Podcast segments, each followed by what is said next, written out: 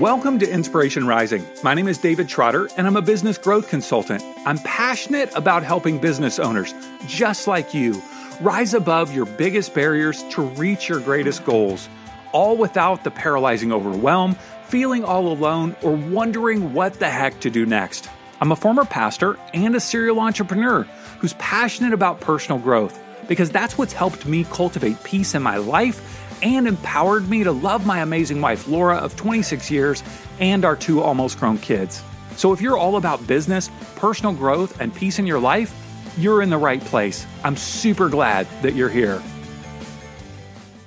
Hey friends, welcome back. It is great to have you with me. I hope you're having an incredible day, no matter what's going on in your life. You know, we have the opportunity to choose our mental state throughout the day. And so no matter what's going on, the twists and turns, ups and downs of your life, you have the opportunity to see the opportunity in the moment. You have the opportunity to see what is the good that can come out of whatever you're walking through. And so I hope that you will embrace that mindset shift and see, oh yeah, I can be learning this. Here's what I can be experiencing. Here's the good that's coming out of this day. Isn't it a great day? It's good to be you. It's good to be David Trotter. Now, I've had the privilege recently of being interviewed on numerous podcasts, and I've been sharing about the launch of Rise Up Creatives. If you're not familiar with that, I really would encourage you. It's a great resource to save time and create beautiful, engaging social media content for business owners. You can check it out at riseupcreatives.com, of course. I've been sharing about my crazy journey through life on these podcasts and, of course, some business growth principles along the way. Well, I recently appeared on all right, you ready for this title? The Badass Soul-Seeking Warrior Podcast Series. Yeah, I'm going to say that again. The Badass Soul-Seeking Warrior Podcast Series. I mean, that is an incredible podcast name.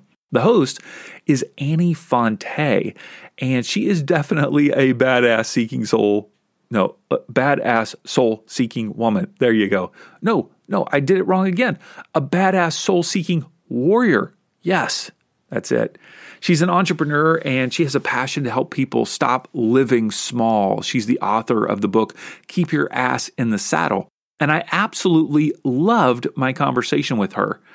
You can learn more about Annie at meetmeatthebarn.com. She'll be appearing on Inspiration Rising in the weeks to come, but I thought you'd enjoy hearing this conversation, and Annie was gracious enough to allow me to share it here on our podcast. So if you enjoy this, will you share it with someone? Will you pull out your phone, screenshot the episode image, and say, hey, check this out. Listen to this interview. This is really interesting.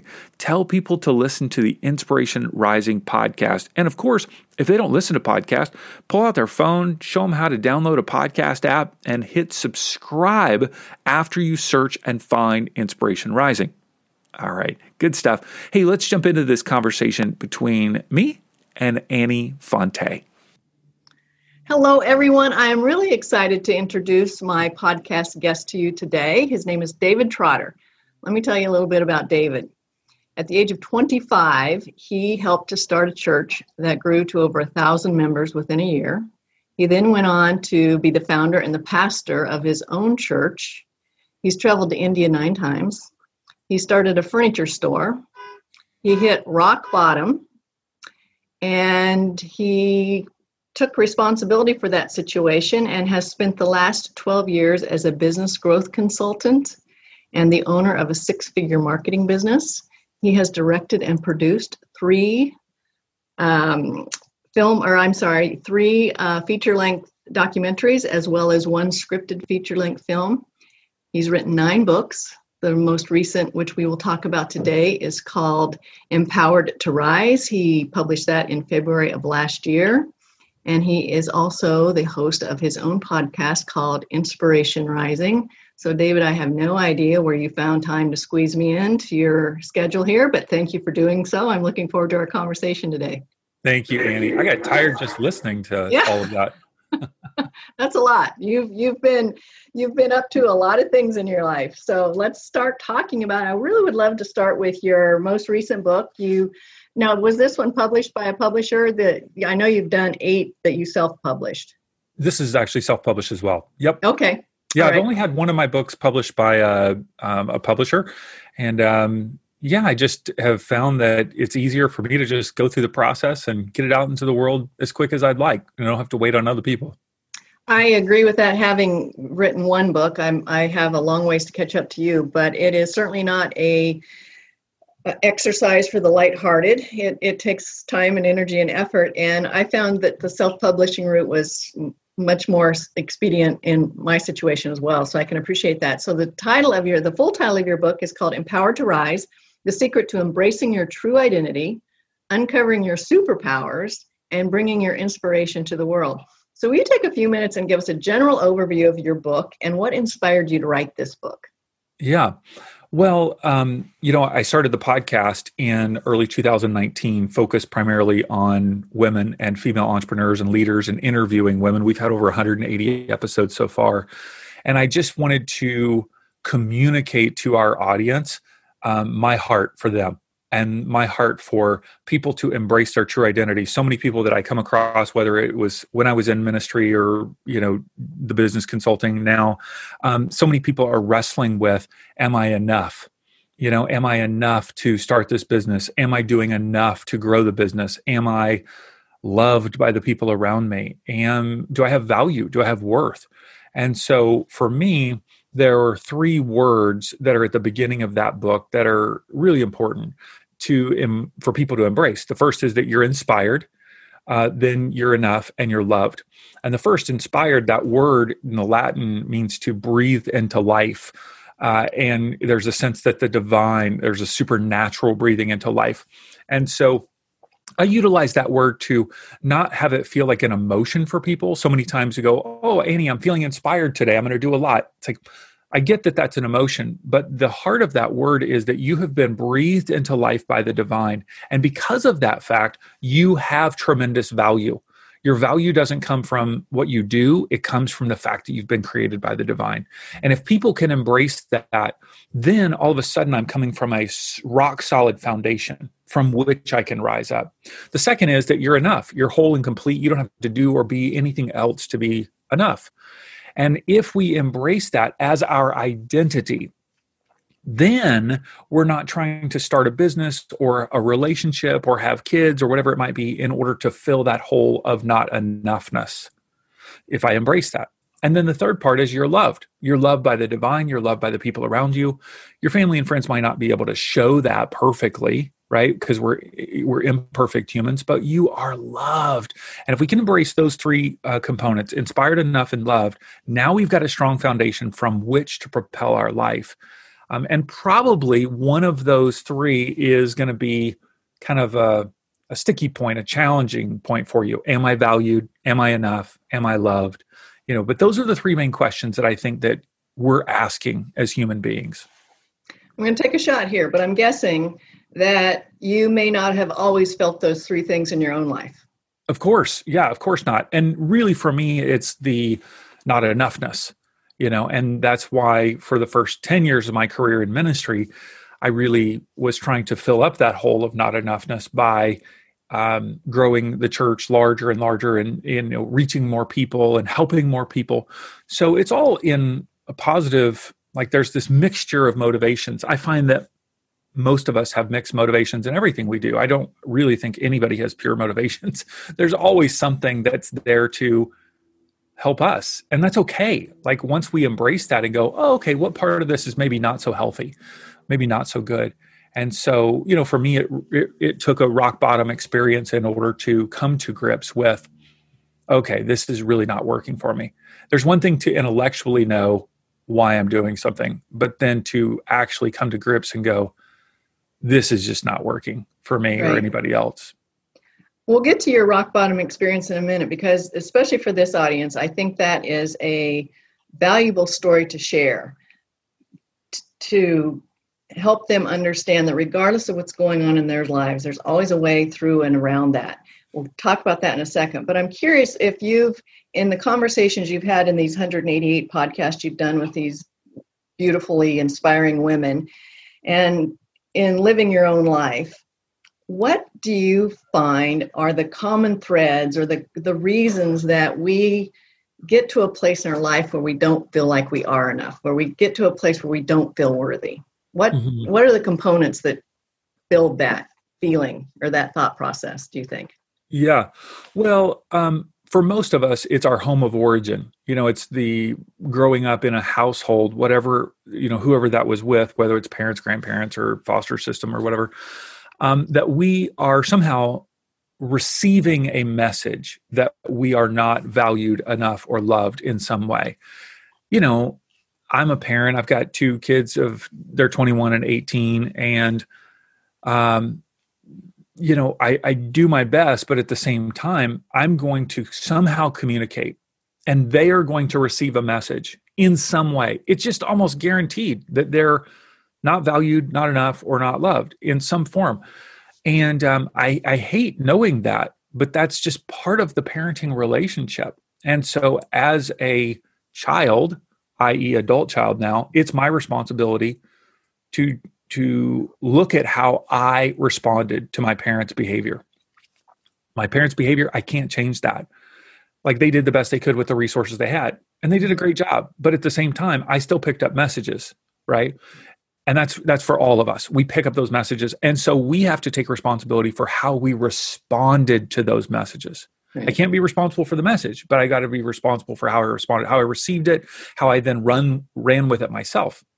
The other is, you know, I call it the playground of life. Oftentimes on the physical playground as a kid, there's just so many funky messages that get communicated. You know, my wife's a kindergarten teacher, and even in kindergarten, she tells me what the kids say to one another. And it's like, oh my goodness. And she really works hard on creating an environment of positivity and teamwork and a family atmosphere. But ultimately, the reason why that child is communicating something negative to a fellow classmate is because they are experiencing that in their home life. They're yes. either seeing it on TV, experiencing it with siblings, or their parents have said something. So we pick up things on the playground. You know, so ironically, other people's homes of origin are impacting me. Sure. And so it's like, oh, you're too tall, you're too fat, your hair's weird, your eyes are, you know, I mean, it's just like, oh my gosh, really? But that sticks with us. And I'd say those are really the two primary ways. The other is culture at large yeah. that communicates, you know, especially a value for whether it's lifestyle, money, certain ways that we're supposed to look or act. So we pick up those messages in those three places, in my opinion, and we've got to be responsible for how we receive them and what we do with them. Yeah, I agree with that. I was listening to a podcast this morning on my way to the office, and the conversation came up around abundance and money. And Ken Honda, who's a very well-known Japanese fellow who's written many books and was very successful financially, he said, even in our own homes when we were younger, if we wanted to take ballet lessons or piano lessons or be on the soccer team or be part of Brownies or something, and our parents didn't have the resources for us to be able to do that because we didn't have the resources ourselves to understand that they just didn't have the money, we oftentimes identify that I'm not good enough to go get ballet lessons, to take piano lessons. My parents don't think I'm enough to be able to do that. So those interpretations at that really young age are really impactful. I am wondering, when do you think, or what you've experienced with some of the conversations you've had with others, at what age and how do we start to take responsibility for the meaning that we give to those interactions that we've had in our past, so we can get over those and move on with life in a really empowering way? Mm-hmm. Well, I'm not sure if it's necessarily connected to age. I think it's more connected to pain. You know, when do we experience something that's so painful that requires us to say, what's not working here in my life? And dig a little deeper. So that could be in your 20s or 30s, if it's possibly a dream that's unfulfilled. Maybe you're trying to get into a career or job or something that's not working, or maybe it's a relationship that goes sideways, or a divorce, the loss of a child. And it's just weird how something it may even feel disconnected from those challenges that you experienced growing up, but it's triggering it in some way. So I would just say it's just whenever somebody experiences profound pain is when they have the opportunity to deal with that. Usually if everything's going great, Annie, nobody's thinking about what are the messages that I have that aren't working in my life. Everything's going okay. It's just when something goes sideways. And for most people, it's probably going to be in their 40s. You know, there's like this middle life start where it's like, okay, I've been married 10, 15 years. This is not going the way I wanted. My kids now are taking drugs, or the job I liked, you know, now I hate it. Or, you know, there's just those kind of like, once you're in something 10, 15, 20 years, things can start to unravel. Right. And that's a wonderful segue into your own situation. In 2007, you got really burned out with what you were doing vocationally. 2008, you hit rock bottom. So will you walk me and our listeners through that time in your life, what you experienced, and then how did you kick yourself out of that? Because it can be easy to stay stuck there if we don't have the courage to have a close look at those situations in our lives. Yeah. End of 2008 or 2007, I was really burned out after 10 years in ministry, and the church that I was leading, I had started, we had 3 different locations, about 750 people in attendance. We started with just a dozen people 5 years prior. I had a dozen, staff members, and I was really stressed. At that time, the economy was starting to dip. And so finances were really starting to be strained. And I was, feeling so overwhelmed, and yet I could not find a way to kind of walk away or transition that would save face. Because I had presented a very large vision of us having 9 locations in these 9 different area cities. And so I started just unraveling. I just started feeling like, I don't know what to do. I was on leading a team to India from our church. I don't know, there's 20, 25 people, something like that. And I ended up on that trip connecting with a team member who happened to be one of my wife's best friends.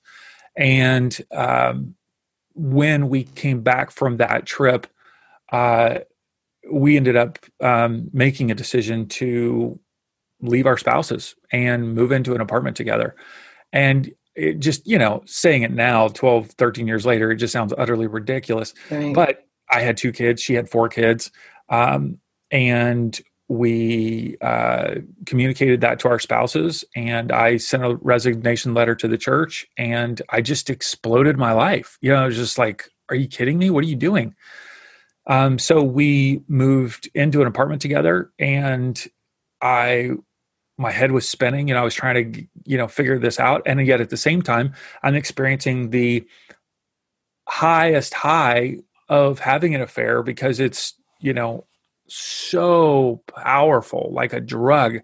And so I'm experiencing this high and I'm experiencing this low. I generally kind of describe it as heaven and hell combined. It's just this combination. And then, about 40 days later, I came home, or actually I was at a lunch with a friend, and I called her phone after I got done with the lunch, and it was disconnected. And I knew something, like, whoa, something's wrong. And I rushed back to our apartment, and the $8,000 diamond ring that I had, purchased for her was on the kitchen table, and a necklace, and all of her stuff was gone. She was just gone. And, the story goes on from there. I went to her house, and, it was just a mess. So, I ended up over the course of 3 days vacillating between functioning to curled up in a ball on the kitchen floor, just an absolute disaster. And, my friends and my therapist was trying to get me to, I had 3 friends that stuck by me through this whole thing, and a therapist. And they just said, Dave, you really need to check yourself in to a mental hospital. And that was like, no, there's no way I'm going to do that, Annie. Like, I am strong. I can get through this. I don't need that. I was in a movie with 2 of my friends in Newport Beach, California. My car was about 20 minutes away in a neighboring city, back at the apartment. And I'm sitting in this movie crying, and I'm telling, because they were just trying to distract me. right? Sure. And yeah. I'm telling myself, if I could just get back to my car, I'll be safe. I just want to be inside my car. And so I left the movie. They didn't realize it. I start just bawling, and I'm walking down Pacific Coast Highway. I walked all the way down to Pacific Coast Highway, and then I started walking, and I'm looking for the tallest building that I could jump off of. Like I'm just looking for something, and I'm going, how could I get to the top of that? I don't know what to do. And I thought, oh no, I'm just going to get to my car. And then they called me and they're like, where are you? And then they ended up calling the police. And one of the police guys, I knew him personally. I had like 4 police cars pull me over on Pacific Coast Highway just walking. And my friends were by that time walking with me. And I talked my way out of it because I knew what to say as a pastor. Sure. I ended up like 24 hours later, I finally gave in. And I was like, okay, I can't do this. I'm just an absolute disaster. My head was just a wreck. And I was going back and forth between I'm fine to the world is just crushed in on me. So I ended up checking myself in, long story short, and it was the best thing I could do. It was 3 days of, you know, kind of getting medicated and just in a sane place. And even though I got out, I still had 2 weeks of absolute disaster of I just didn't want to live. I had thrown everything away, my career, my education, my family, like, what am I doing? And the only thing, Annie, that prevented me from killing myself during that 2 weeks was that I didn't want my kids to have a legacy of suicide. Mm. That's the only reason why I didn't end my life. And I ended up coming to a conclusion. I remember on a Saturday morning, I called one of those friends and I said, I think today either is the day I end my life or I suck it up and just hopefully I'll find another, spouse at some point, or I need to just apologize and beg my wife to take me back. And he said, okay, well, if we've got 3 options, let's hold off on number 1 of killing yourself. Okay. And, he got me laughing. He's like, well, you got 3. So let's hold off on that one, We'll exhaust everything else, and then we might take a visit on that one. Yeah. Let's hold off on that one. So then, and he's like, and you're not in a place to be in any relationship with anybody. And yet, you definitely don't want to be back with your wife. You know that, but she does deserve an apology. Sure. And it was like this eye-opening moment where I hadn't even thought about apologizing to her. And I'm like, wow, you are totally right. I do need to take responsibility for this. And I ended up messaging her, and we met later that day at a park. And I threw a lot of ums and ahs and tears. And, I just took complete responsibility for my actions. And by this time, it had been about, almost 2 months since, I had left. And it was, I didn't ask her to take me back.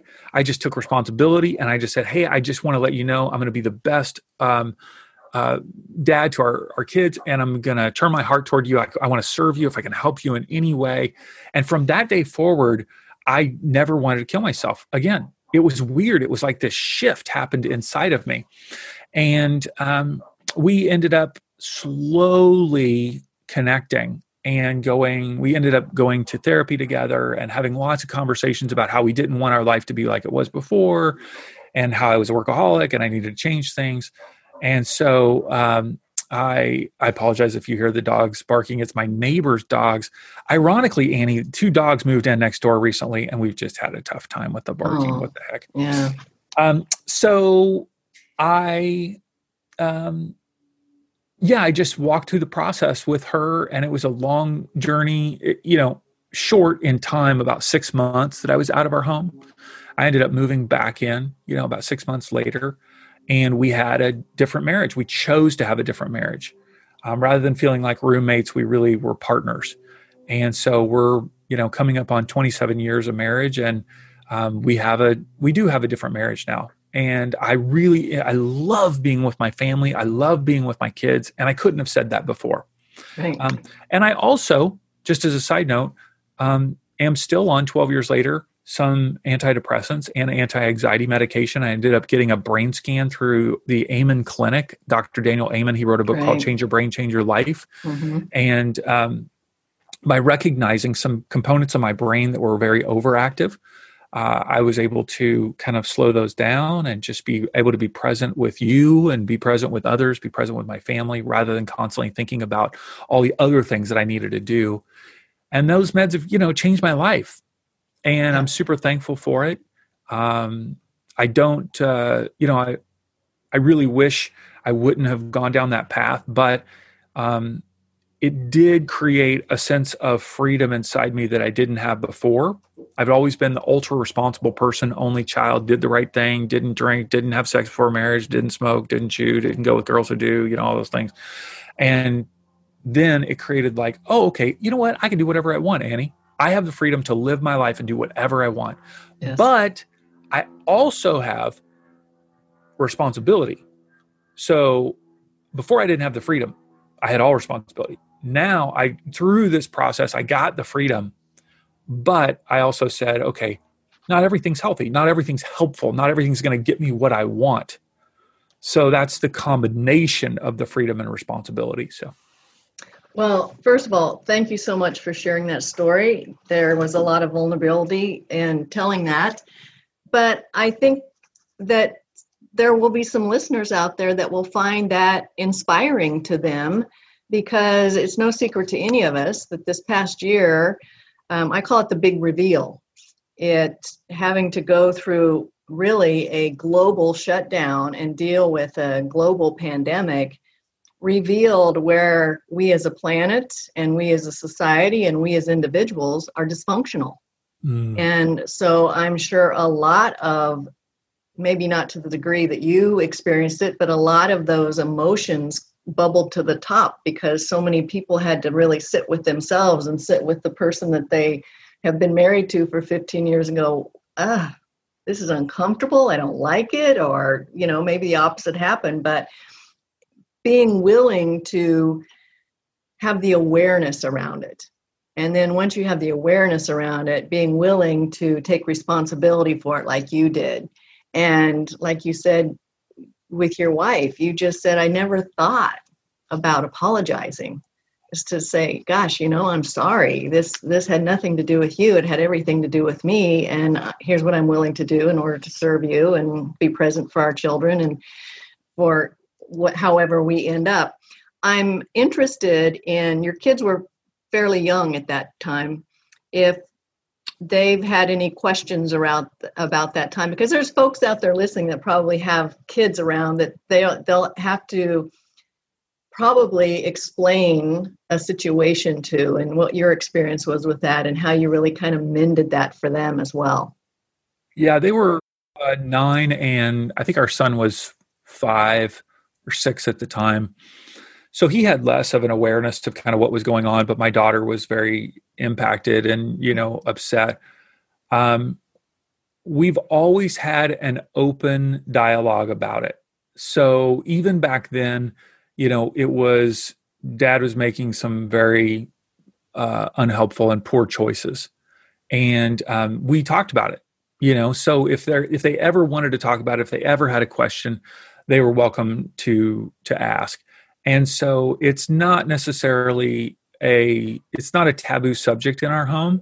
Like we could talk about it, you know, right now, or, you know, some things will trigger my wife or something, or even the woman's name will come up because we'll be at a restaurant and the server walks up and she's like, hi, my name is, and, you know, Laura looks at me and I'm like, oh, sorry. You know, it's like forever that name will be a trigger. It's like, crap, you know? So those things are just something that's open.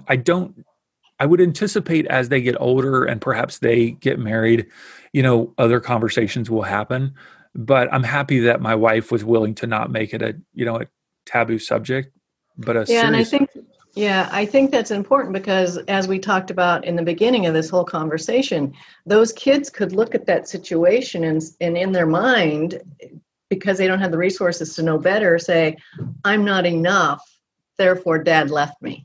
Right. We're not enough, therefore Dad left Mom and us with Mom. Yep. And those feelings of not enoughness could have started there if you have those open conversations. Yeah. Yeah. Wow.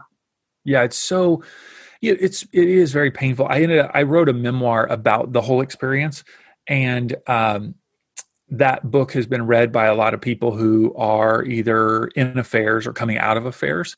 Mm-hmm. And I wrote it from the perspective of, here's what I experienced. And I didn't make the caveats constantly with, hey, I know this was wrong. I just said, this is what the experience was. And then mm-hmm. I talked about how the resolution and the transformation. And I've talked with so many men and women who have gone through that. And unless you've gone through that process, it's hard for you to understand the how magnetic that experience is and how soul crushing it is, in a combination. Like, it's just like my soul is just fracturing right now, and it's the time of my life. And it's horrible, and it's awesome. It's just, people don't understand. And so When you find somebody who understands and you're able to go, okay, yes, and I don't want to do that again, because that is so destructive to people mm-hmm. and myself and my soul. So, yeah. And I think having conversations like you and I are having right now, and you writing your memoir, I went through a very painful coming apart of a relationship. I was with this person for 12 years and that came apart. And I felt very much what it sounds like you experienced. I didn't feel safe anywhere. I didn't want to go out into the world. I felt so vulnerable and so afraid. It was all I could do to encourage myself to get in my truck and drive to my office every day. And then when I got to my office, I didn't want to interact with everybody because I felt so broken. So the point in us having this conversation and me saying that is, if there's folks out there who are experiencing these things, that's normal. Yes. Be patient with yourself. Get the help you need. Get the support you need to work those situations out and start to know that you are enough. So I want to go on. I've read your book. It's a brilliant book. It gives all kinds of useful tools and tips to folks. And you've kind of split it up into three different areas. You talked about embracing your true identity, and we talked about the I am enough part of that. But in your part of the book called Uncovering Your Uniqueness, you talk about that we all have superpowers. Can you talk to us about how do we discover what our superpowers are? Yeah. So your superpowers are unique to you. Everyone has superpowers. And so one of the aspects of your superpowers is your personality, like your unique wiring. You have a unique way of seeing the world that I don't have. You know what I mean? And the more you embrace that that personality, or what I call wiring, you will, rather than seeing it as quirky or too much or awkward, just go, no, this is who I'm made to be. Mm-hmm. Like Annie, you just interacting with you a little bit, I'm like, man, this woman is kick ass. Like she will make things happen. And yet she's loving. And so she's got this interesting personality. How do you get to know your personality? Well, there's lots of different tools. There's the Myers-Briggs, there's the Enneagram, there's the Berkman. The Berkman is something that I give to people in our Rise Up Business Academy to get to know you and what your unique, strengths are. The other is your life story, that you have a unique story of life that no one else has. I'm an only child. People go, well, what is it like being an only child? Did you miss having? I'm like, I don't know. It's just what I was. Like, I didn't miss having siblings. That's part of my life story. Part of my life story is I moved from Kentucky to California when I was 16, and I had to figure out, man, I had a Southern accent and I dressed different. And then all of a sudden I was around all these beach people, and that's part of my life story, part of the grit mm-hmm. of who I am. So your unique life story, the highs and lows, the twists and turns, those shape your superpowers. The fact that you have gone through a relationship that you cherished, that you lost after 12 years, that's part of your life story. That's actually a superpower that you have. Mm-hmm. That you were able to navigate through that, and that you're able to connect with other people who have gone through that. Yeah.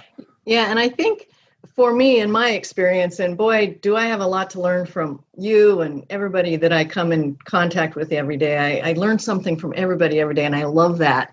That's what my definition of success is. I learn something new every day, and I'm hyper successful, trust me, because I learn a lot every day.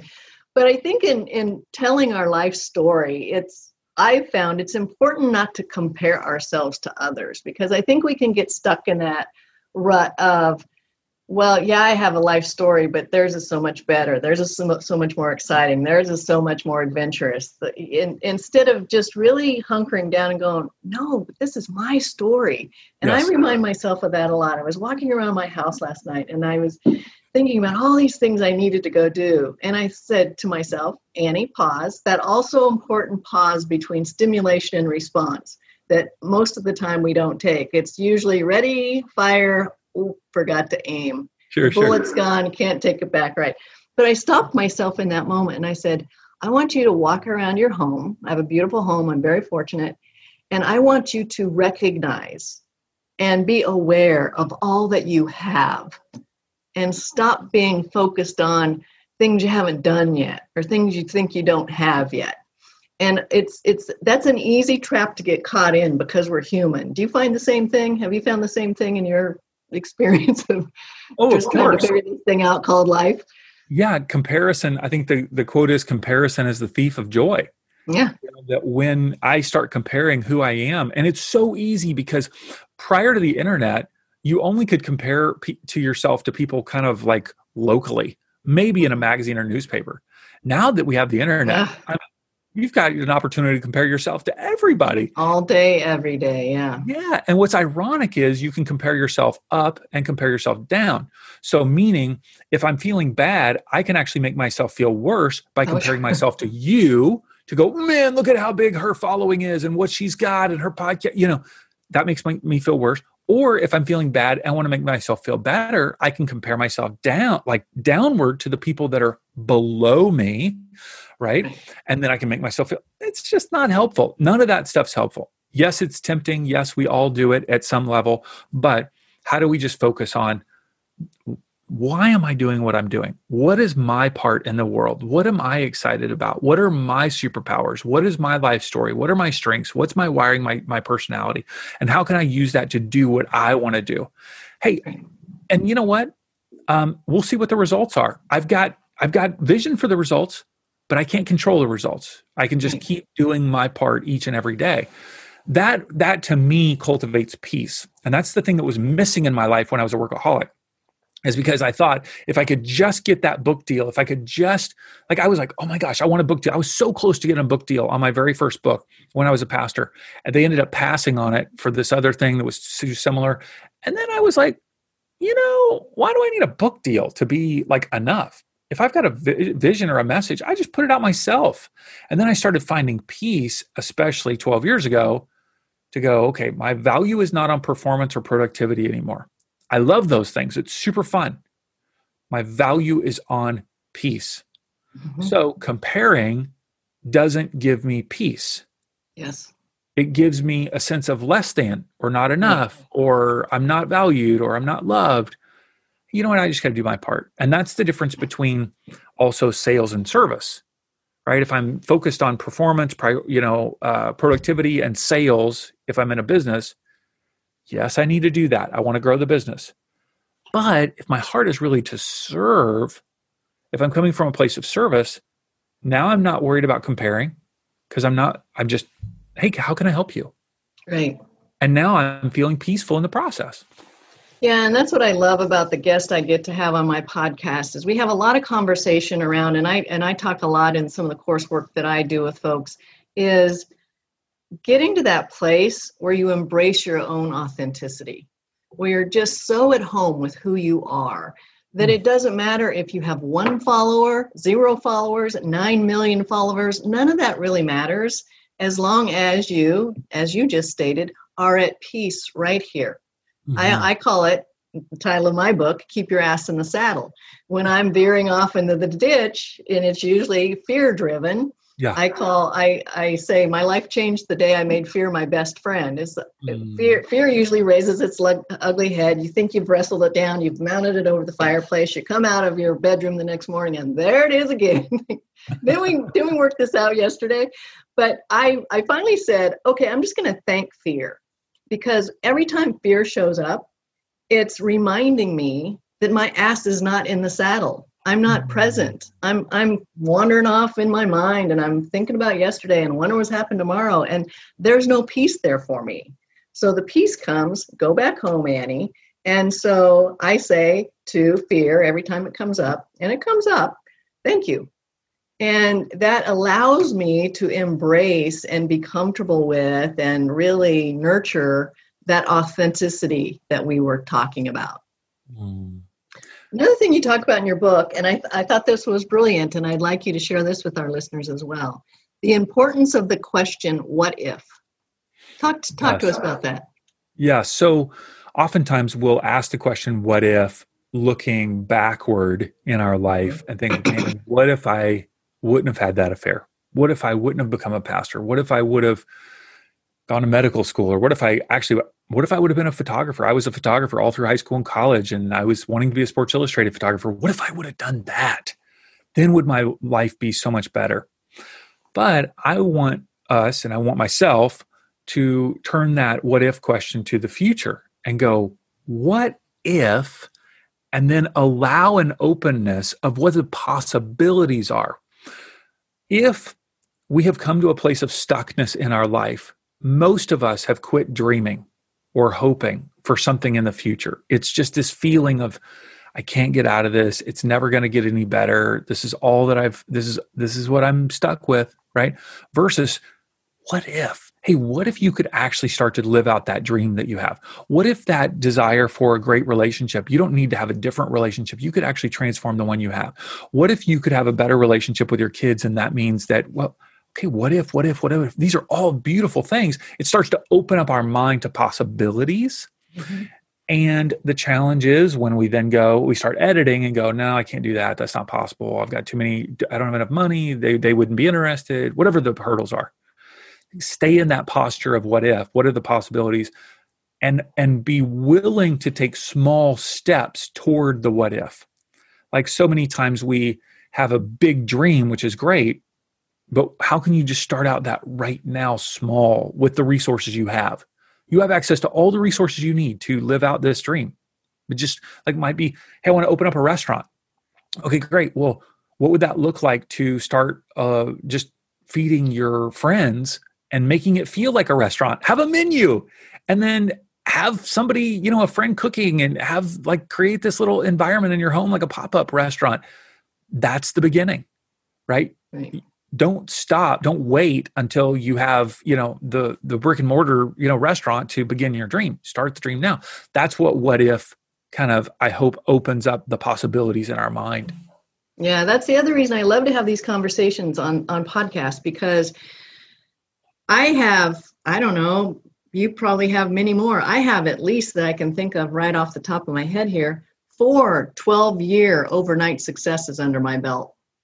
Wow, yeah. Things don't happen overnight. Yeah. One of the businesses we worked on for 12 years, didn't pay ourselves, invested in it, did all the shipping, did all the everything in it until we made 1 penny out of it.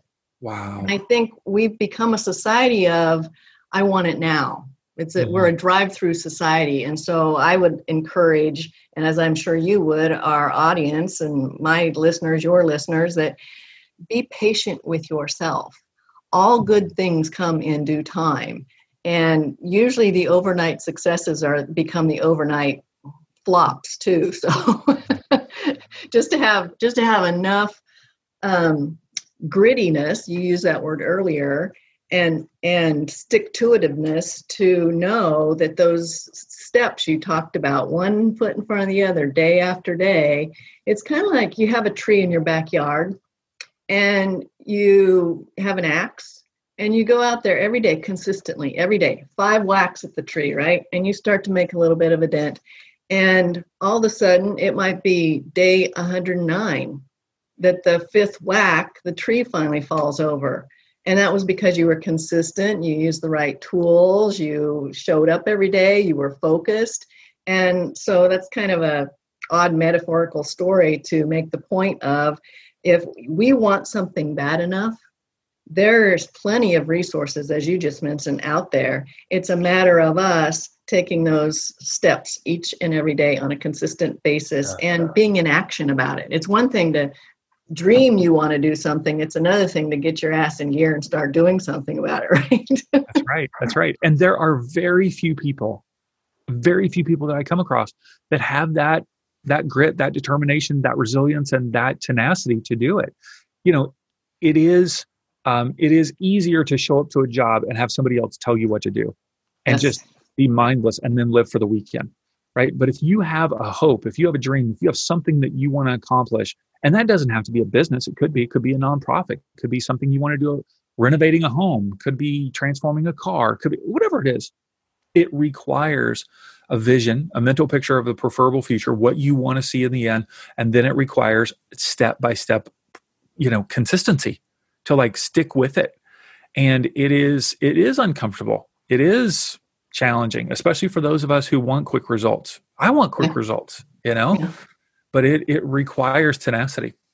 Well, and I think that your coaching or your comments on having that vision, I do that a lot. I see, as if I'm watching a movie, what I'm wearing and what the smells are and what the room looks like or what the vehicle looks like or who's in the room with me. And then I take it the next step for me, which has been, I found to be important, is what does that feel like? Sure. Yeah. What would that feel like? And then my big challenge is stay in that feeling. Regardless of what happens, stay in that feeling because, this might be one of my superpowers because I'm a little quirky because I have a great deal of belief in quantum physics. The only thing that's holding us together is some stuff that's vibrating really, really fast. Wow. And like vibration attracts like vibration. So if I can remain in that feeling of whatever it is for that vision I have, that will help, things be attracted to me that will help me accomplish that. And I think people lose track of that sometimes. Then they start to, they give up or they slump over and they start to act like that's never going to happen for me. And then guess what? You're right. It won't.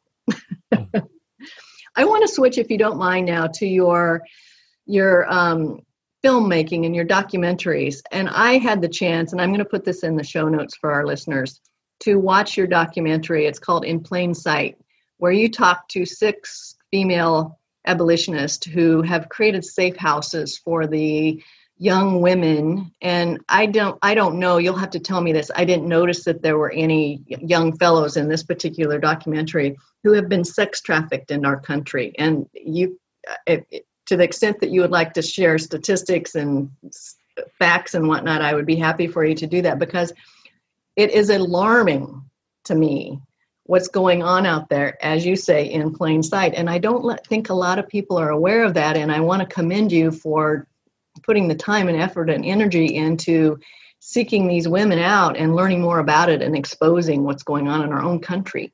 Sure.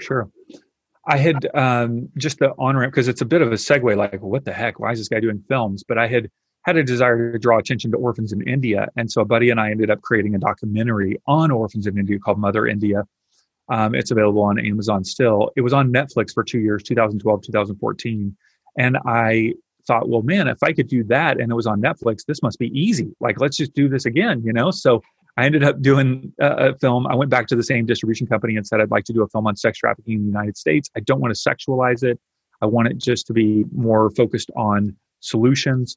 And so they agreed. And so we ended up, as you mentioned, connecting with 6 women around the United States. And, it is an issue that has become more, people have become more aware of it in recent years. I think a lot of people think, oh my gosh, my kid's going to get snatched up off the street. And that's just not how it happens generally. It's generally a female, it can be male, but generally a female who is a runaway. She's on the street by herself. She gets coaxed into a relationship with someone who takes care of her, and makes her feel valued enough, loved, right? And then she's preyed upon in that way. And then slowly, they coach them in order to be turned out, as they say, so that they sell them for sex. So it's very sad. It's a very sad situation. And it generally is among young women who are really in a tough position. You know, they don't have a family environment. They have either been kicked out or run away or have drug addictions or whatever. And so the film walks through that of how it happens. And then we filmed it in Nashville, Baltimore, Dallas, Houston, Little Rock. And I think that covers them all. Oh, Sacramento. And I had the privilege of interviewing multiple survivors. And every time I did that, I'd come home from one of those filming trips and I would just be a wreck, you know, yes, to hear what happened to them, and just, I'd have to process it and recognize that there are people that are in the trenches every day, not only rescuing, law enforcement, FBI, but also, nonprofits who are helping rehabilitate them. And, it's very, very hard. Much of the shift since we made that film has gone in the nonprofit world from rehabilitation to prevention, because the recidivism rate is so high once someone is just broken, you know, they are just broken down. And so it's, I know this sounds horrible, but it's a better investment of time and money to prevent this from happening, i.e. helping young women who are in at-risk situations recognize that they are valued, that they are enough, and that they are loved, right? Because if you feel valued enough and loved, nobody's going to, you know, coach you into or trick you into doing something like that. You're like, what are you, crazy? You know, and that's the goal. Help people feel their value, and then that won't happen. Ultimately, the biggest way to, people ask me, well, how can we stop sex trafficking in the United States? And I go, well, there's really two ways. Number one, don't look at porn, because porn is an on-ramp to wanting to purchase sex, especially among men. So it becomes not enough to look at it on a screen or in a magazine. You want to actually experience this, right? So number one, don't look at porn, and don't have porn in your household. And then the second is, you know, don't, basically don't allow your kids to, in a situation where they would be sexually molested, because oftentimes the women who are trafficked have had a boundary that has been broken in terms of sexuality, that they have a hard time differentiating what's appropriate or not appropriate. Obviously, if you're a parent, you can't control that all the time, but you know, you can set boundaries to know where your kids are and who they're with and so forth. And then the third is, don't buy sex. Like, if you're a guy, like, just don't buy sex, then this would go away. You're like, it's a tricky industry, because there are so many people, especially on the progressive left, that would say, you know, they need to have the privilege of being able to do whatever they want to do in terms of selling their bodies. From the research that I've seen, it's very few women that want to be doing that. You know, they are in a situation where they are desperate, either desperate for love, desperate for money, desperate for drugs, desperate for safety. And that's the reason why they're having to do this. So, but the film it's very eye-opening. People can watch it on Amazon, and it's hopeful, because there are people that are doing things about it. Yeah. Thanks for sharing that. And once again, thanks for doing the film. I haven't had the opportunity to look at your other films yet, but I will. I'm curious, in the conversations you had with these mostly females, it sounds like, for us that are, you know, the whole name of your documentary is In Plain Sight. These people are right under our noses every day. Did they give you any indication what a person like me, just operating in the world, could see signs of, that I might say, oh my, that person looks like they could use help, or, oh gosh, that situation doesn't seem right, even in our own neighborhoods, in our own communities? Is there anything that we could, you know, kind of open our eyes a little bit more and help if we could, or at least contact people who could? Yeah. I mean, there is a national sex trafficking hotline. I don't have the number, you know, on me, but people can Google it and find it very easily. It's best to call that number versus the local police, because oftentimes local police are not equipped to handle the situation. Right. But if you know, see something that looks different, somebody who's very young, you know, maybe, you know, under 18 or even in their early 20s, that is with someone who seems to be dominating them in some way. I saw that here in my own neighborhood. When I was doing the film, it was so weird. I saw, you know, these two blonde girls together, and it just did not sit right with me. And I ended up, there was a website at the time, this was a number of years ago, called Backpage. And I ended up finding the girls there on Backpage. And I called National Sex Trafficking Hotline, got them involved. So just be aware. But the main thing is, rather than trying to rescue people, it's, you know, my encouragement is take care of your own kids. Yes. And love them. And don't look right. at porn. And don't buy sex. And because if you're moving toward porn or moving to bisex, there's something that's missing within you, back to compensating behaviors, right? You're not yes. feeling whole or enough or loved. And so let's do the deep work of finding health and restoration. Yeah, very good. Thank you for talking about that. Take a few minutes, if you will, talk to us about your all your businesses. You have the podcast, and you also have your Rise Up Creatives, which I love the concept that people can have almost at the ready ways that they can enhance their digital presence, if you will. And anything else that you're up to that the listeners should go check out? Yeah, the last couple of years, I've just dedicated my life to championing women and specifically female entrepreneurs and leaders. We've had over 180 episodes, as you mentioned, on Inspiration Rising, featuring female entrepreneurs.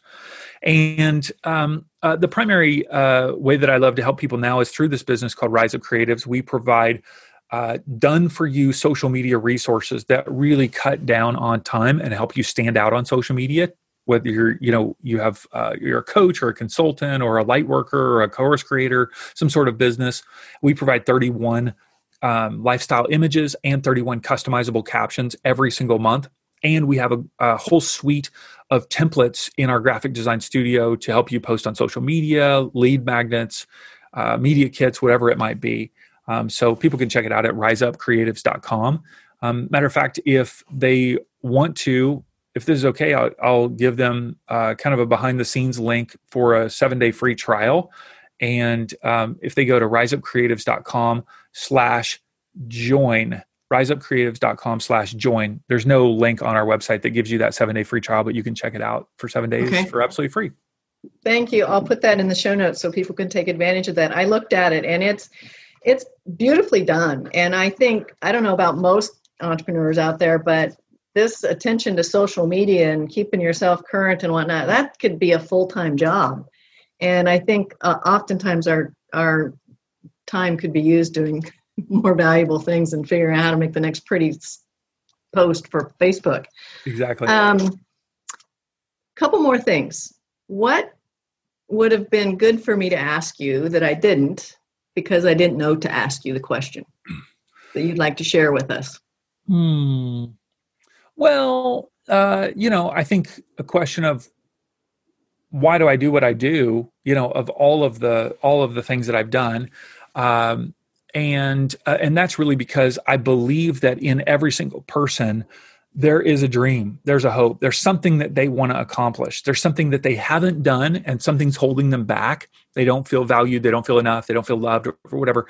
And it's like, I love to be able to kind of hone in on what that is within people and then say, no, you can do it. And here are the steps, like step by step, you can do whatever it is that's in your heart. It's weird. As human beings, we all have these little hopes and dreams that sometimes we don't want to share. And it could be so simple. Like I've always wanted to own this kind of car, or I've always wanted to go on this trip, or I've always wanted to start this business, or I want to start this nonprofit. It's like, great, you can. Like that's totally possible. And I love helping people see the possibility for that in their life.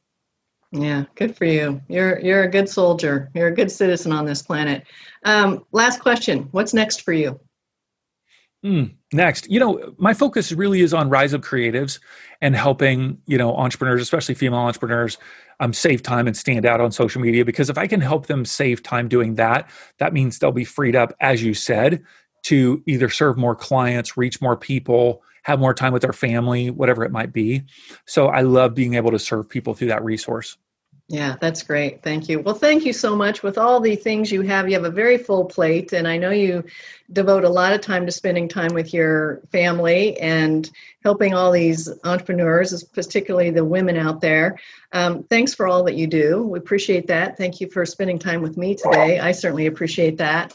And I will put all of your links in the show notes so our audience can go have a look at all the opportunities that you've presented them with today and look at your films and learn about your books and look up Rise Creatives and get the 7-day free trial. There's a lot of good stuff here, you guys, so take advantage of it. And we will talk to you all again soon. Have a great day. Hey, congrats on listening to another episode of Inspiration Rising.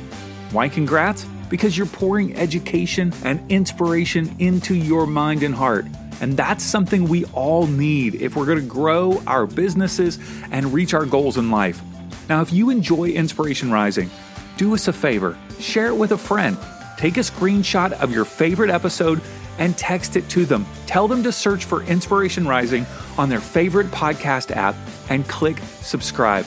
And if you haven't already, be sure to sign up for Inspo Text. That's our daily inspirational text messages. Just text me right now at 949-401-6090. That's 949-401-6090. Just say, hey, Dave, what's up? You'll get an automated reply with a link where you can add yourself as a contact.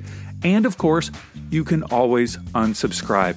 I want you to know today that you're inspired, empowered, and loved. Not because of the way you feel or what anyone else says about you, but because that's your true identity.